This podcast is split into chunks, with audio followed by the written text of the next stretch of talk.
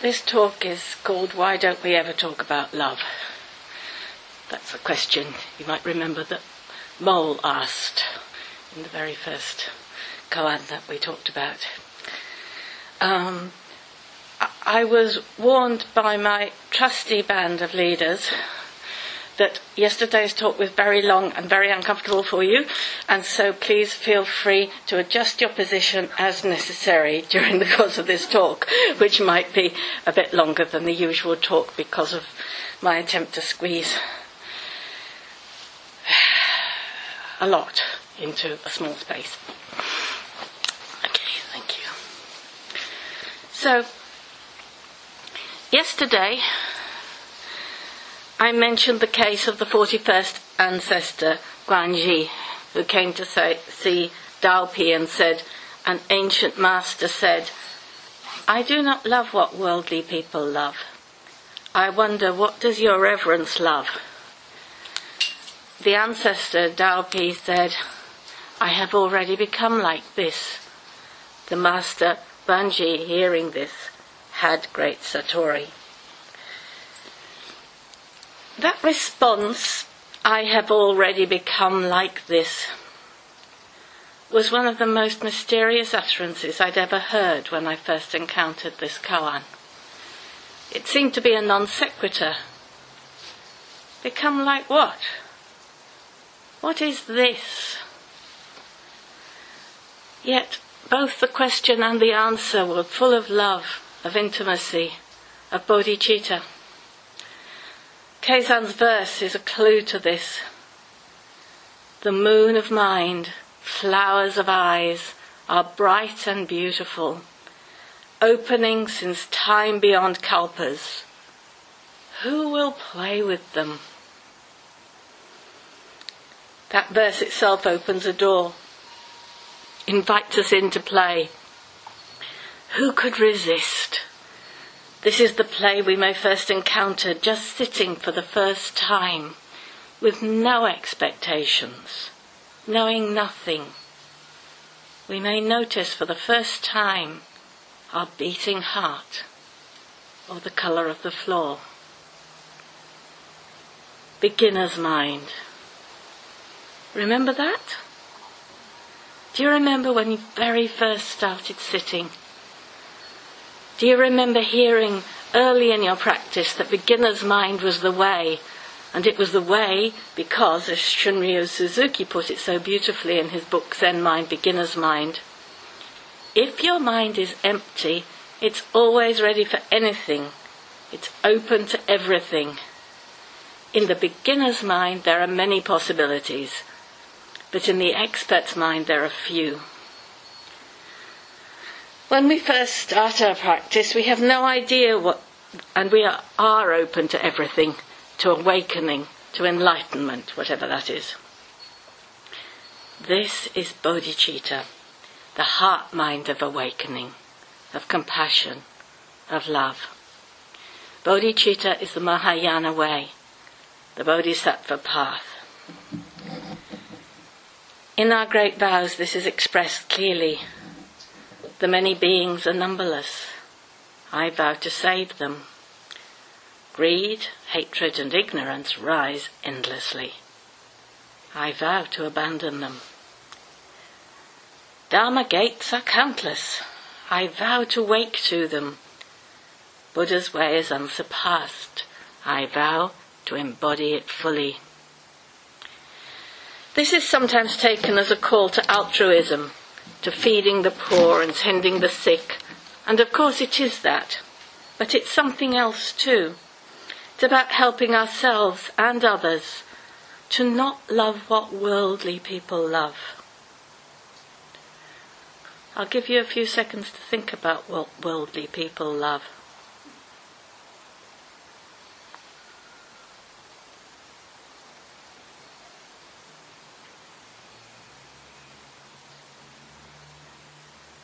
To become like this. Like this.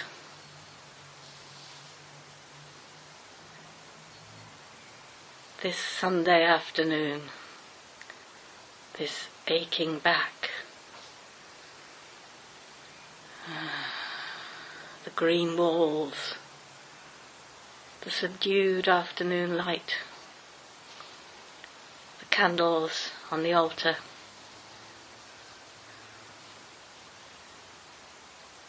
The radiance of sore knees, the bird song.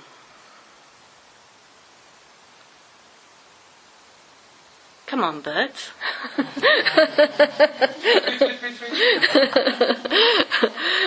A call to the compassion of true intimacy. Have we forgotten this?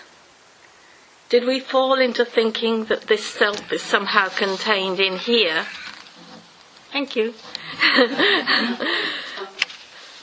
in, in our thoughts, in our anxieties, defined by our specific likes and dislikes, by what we cling, cling to, and by what we push away. How busily can we keep all this at bay while we ceaselessly create ourselves? But as beginners, as novices, we're willing to be open. Like newborns, we've not yet put up barriers. So, can we now, even days into this event, perhaps years after starting to practice, drop everything we think we know, as sure we know, and meet this moment completely as it is. No assumptions, no barriers, no conditions. As Guo Gu said, our attachment to a fixed sense of I is unnecessary. We can actually function better without it, adapting to changes when faced with obstacles. But when we fixate on this sense of me, I, and mine, and inject it into our daily interactions with others, we hinder the natural expression of our Buddha nature as experiencing, and cause suffering for ourselves and others. Why? Because it is contrary to how we actually are free and open, wondrously changing, and with great potential. Citta means mind, but it also means heart and also attitude. Bodhi means awake, enlightened, or completely open. Apparently, the completely open heart and mind of bodhicitta is sometimes called the soft spot, a place vulnerable and tender, like an open wound, and is related in part to our ability to love. We all have Buddha nature, of course, though whether a dog does is for you to realize for yourself. But bodhicitta refers to an orientation towards compassion and love. This is not something limited to Buddhists or even people. Can you think of an experience when you've been surprised to feel an outpouring of tenderness towards someone or something you've approached with compassion, a desire to help ease suffering? I always remember my Linky, my daughter's not very friendly cat, that developed a huge abscess on its cheek, which had to be cleaned out each day and which exuded horrible green pus in vast quantities. It was truly horrible to look at, and the thought of having to clean this was stomach turning.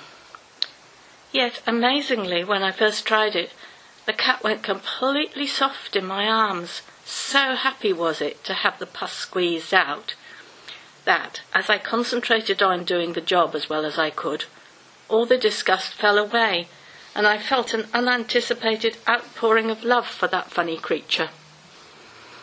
I suspect that something like this may happen when health professionals and paramedics are called upon to deal with injuries and ailments that many of us feel squeamish about. That actually take compassionate action, taking compassionate action can activate the soft spot in us when we are so focused on doing what needs to be done to ease someone's suffering that we forget ourselves completely. I know I said it was not limited to Buddhists or even people, so are there any limits, I wonder? I recently saw a video of a turtle floating helplessly on its back. All the other turtles around swam towards it and surrounded it in a circle, and then they were able to flip it over so it was again able to swim. I don't know. I don't know if turtles feel compassion, but they all got together to help one who would otherwise have died. Though my soft spot was certainly touched, I can't speak for turtles. I can only observe their compassionate action.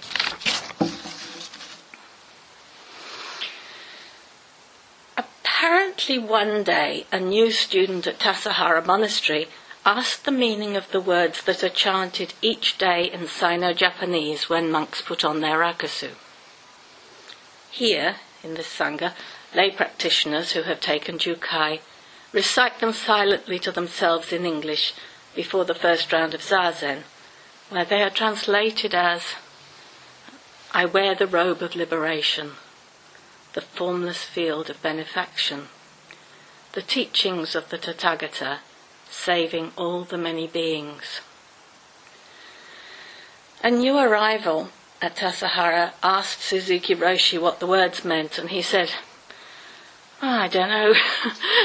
so his attendant at the time, Katagiri sensei as he then was, started searching around for an accurate translation when Suzuki Roshi said, Stop!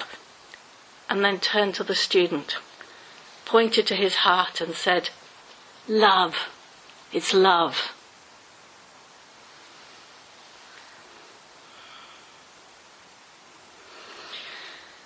There's a koan that many of you will be familiar with, I'm sure.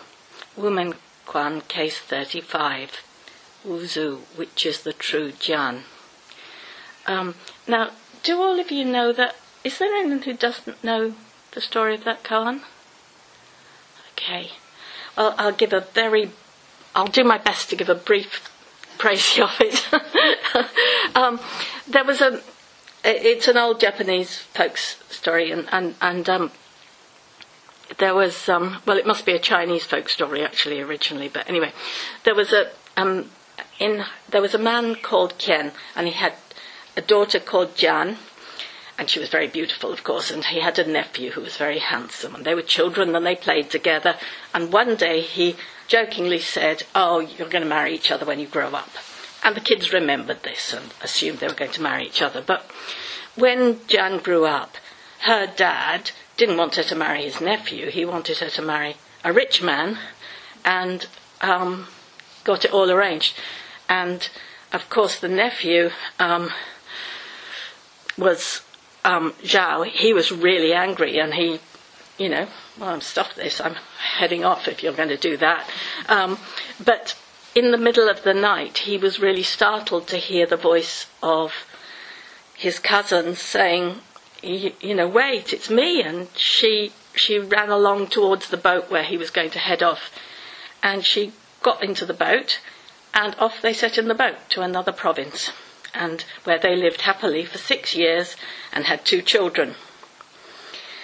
But um, the daughter Jan was really upset um, because she, um, you know, she'd gone away with her cousin because she'd promised that she would marry him, um, but she also felt bad about her dad and and things, you know, and she owed obligations to him. So her husband Zhao said, "Okay, we'll go back and see them." And as was the custom in those days, he went off first, leaving Jan alone in the boat, while he went back to see Kien, who welcomed his nephew with every sign of joy and said, How much I've been longing to see you. I was afraid that something had happened to you. And of course, the nephew was a bit befuddled by this, because after all, he'd just nicked off with the, this guy's daughter without telling anybody. So he said, you know, to what matter do you refer? I thought you were angry with me for having run away with Jan. And the guy said, Well, what Jan are you talking about? And he thought, What's what's my father you know, father in law going on about? He's having me on here. And then the father said, Well, you know, Jan's been sick in bed all these years, ever, ever since you went away. And Zhao said, Well, that's ridiculous, you know, sort of, she's been with, been my wife for six years and we've got kids. Are you mocking me? So then Qian said, Come and look. And he took um, his nephew into the room where a sick girl was lying. And there was Jan lying in bed, beautiful but strangely thin and pale. And she couldn't speak or anything. So Qian said to her laughingly, Zhao tells me that you ran away from home with him and that you gave him two children. But she couldn't speak. Now come with me to the river, said the Zhao, you know, said to his father-in-law, because your daughter Jan is at the moment in my boat. So they went to the river and there was the young wife waiting.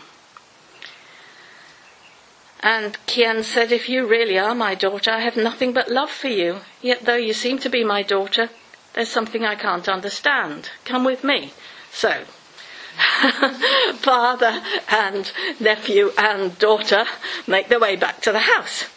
And as they neared it, they saw that the sick girl, who had not left her bed for years, was coming to meet them, smiling as if much delighted. And as the two Jians approached each other and became one body, one person, nobody could ever tell how they just melted into one person even more beautiful than before and showing no sign of sickness or sorrow. And the um, John, uh, you know, ever since the father said, you know, ever since the day of your going, my daughter was dumb and most of the time like a person who has taken too much wine. And now I know that her spirit was absent. So Jan herself said, Really, I never knew that I was at home. I saw Zhao going away in silent anger, and the same night I dreamed that I ran after his boat. But now I can't tell which was really I. The one that went away on the boat, or the I that stayed at home. Oh. So, you know, there's a koan question for this, you know, which was the true Jan? which seems to demand that we make a choice, doesn't it? How can we make an impossible choice? And it reminds me of another koan. A scholar travelled a long distance to meet with Master Ziyong Chengru. He entered the hall and he and Ziyong looked at each other. The scholar said, I've come to visit this ship of compassion, but who would have guessed that the ship of compassion would turn out to be nothing but an old crone? Ziyong gave an earth shattering roar. What is this place? Tell me, is it male or is it female? When the scholar couldn't reply, she said to him, Come closer and I'll tell you. When the scholar was right in front of her, she grabbed him and said, From the day you left Spirit Mountain, there has been no place to seek. From this day on, mother and son are reunited. The scholar said, I trust you completely, and bowing to Chiang, requested ordination from her. And I think that both these koans put to rest any idea that we don't talk about love. Our way is actually about nothing but. Unfortunately, we may not recognize it because we still see ourselves as separate. Me here, you there, one Jan here, the other somewhere on a boat. A young man shocked into rudeness when he can't recognize the old woman before him as the ship of compassion that he was seeking. How do we reconcile with ourselves, our, ta- our true selves? This is our task all day, every day. This is our practice. Can we too become like this?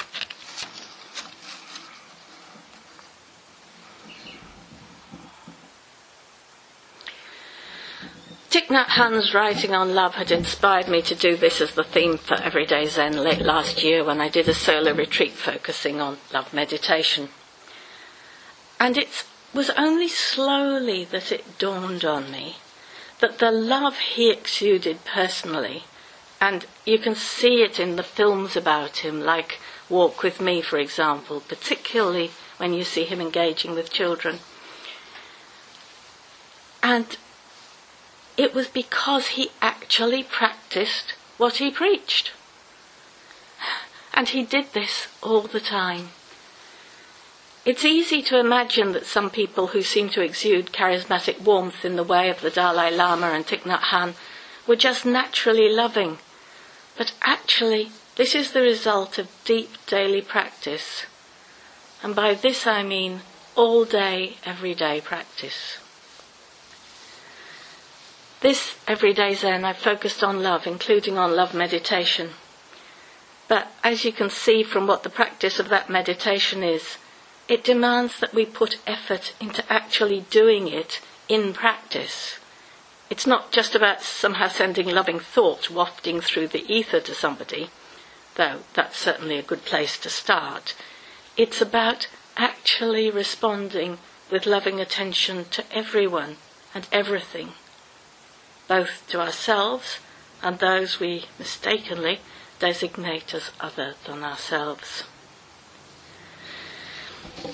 One of the things we have noticed in working with the metta meditation developed by Thich Nhat Hanh is that it's not just about sending loving thoughts to ourselves or someone else. It's about taking action. We are asked to actually pay attention to our own feelings, to notice our own anger, fear, anxiety, and other destructive emotions, known as kleshas in Sanskrit. We need to notice when we're angry or fearful and so on, and then do something about it, not just react angrily or fearfully. Breathe, relax, pay attention when a thought or a feeling appears. It can be difficult, but the more we practice, the earlier we notice the upwelling of discomfort and the more skilled we become at catching our unhelpful emotions before they overwhelm us. It's work. It takes attention and effort, and we need to do it all the time. We start off doing it as a meditative practice on the cushion. But if we can be alert to the arising of unhelpful thoughts and feelings all the time, it eases suffering for us all. Over time, as we pay attention to this, we notice patterns, old favourites. These are our habits of thought and feeling, and are what is meant when people talk of conditioned responses. Our aim is to let go of these and to help others to do so too, mainly by paying attention ourselves and planting and encouraging the growth of the seeds of joy and happiness in ourselves and in others. During these few days, unfortunately much fewer than I had hoped, um, we have started to explore this through our focus on love. Love, which is actually nothing other than giving our attention. Why do you say paying attention, I wonder? We give our attention to whomever we are with and whatever we are doing without any self aggrandizing behavior, without doing it to benefit ourselves. I must give a little warning here be very careful. Behaving well towards others can have the dangerous side effect of making you feel better. And that's fine, just don't do it for that reason. Also, don't be surprised or discouraged if giving someone your attention backfires spectacularly sometimes too. Life's like that.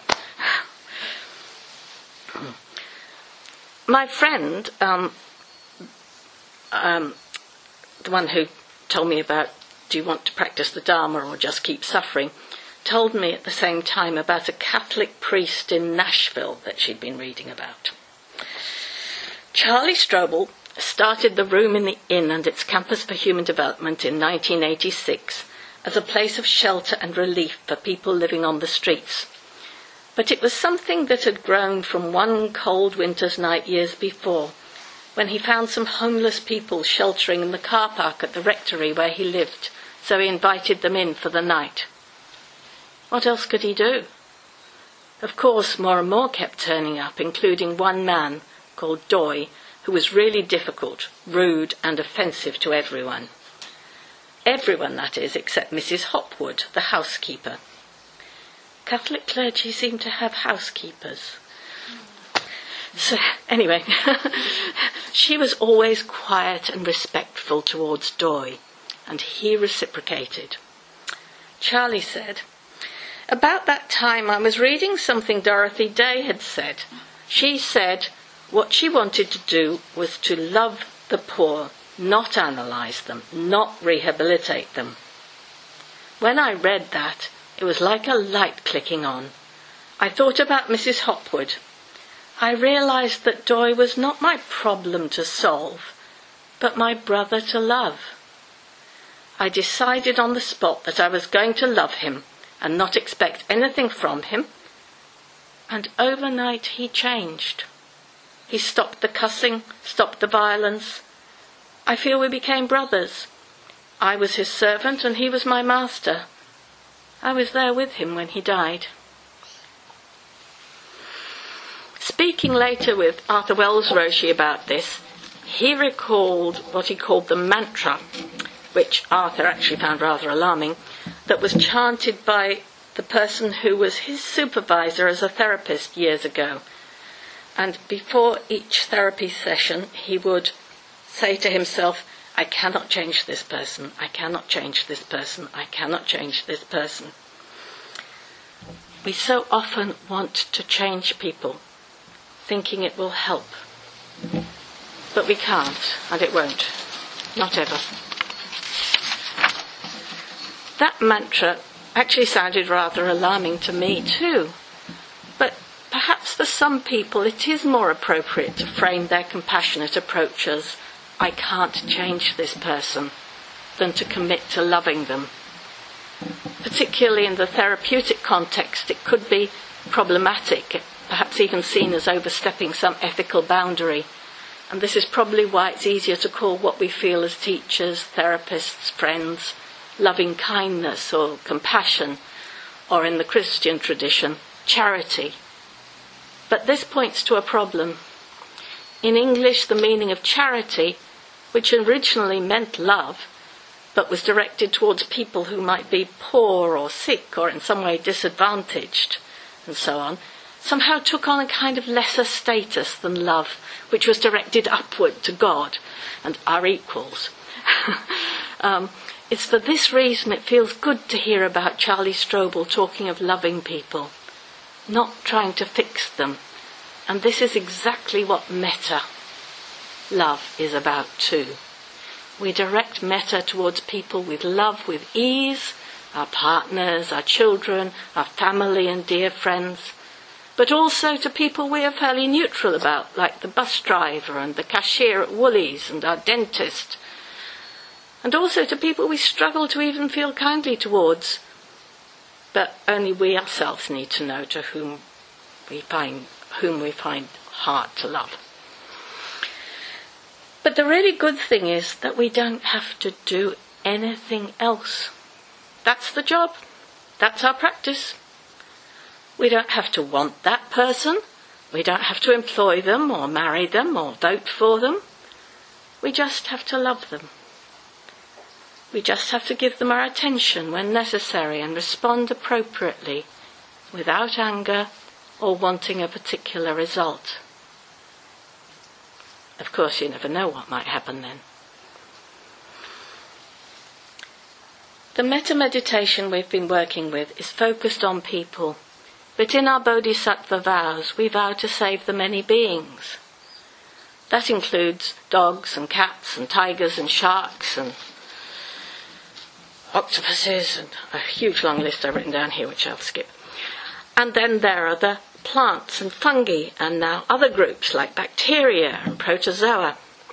And it's becoming increasingly apparent that we are much more interdependent with other forms of life than we thought. Each of us here is not a discrete body, but home to millions of other organisms without which we wouldn't thrive. Sometimes we can't save all beings, but we can be grateful to them and we can treat them well and not squander them.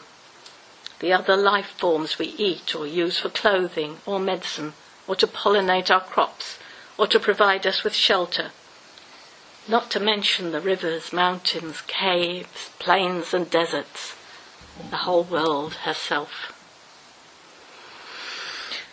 I expect you can see that I'm meandering inexorably towards the major issue of our time the ecological and climate crisis that is already threatening so many beings on this earth, perhaps life itself.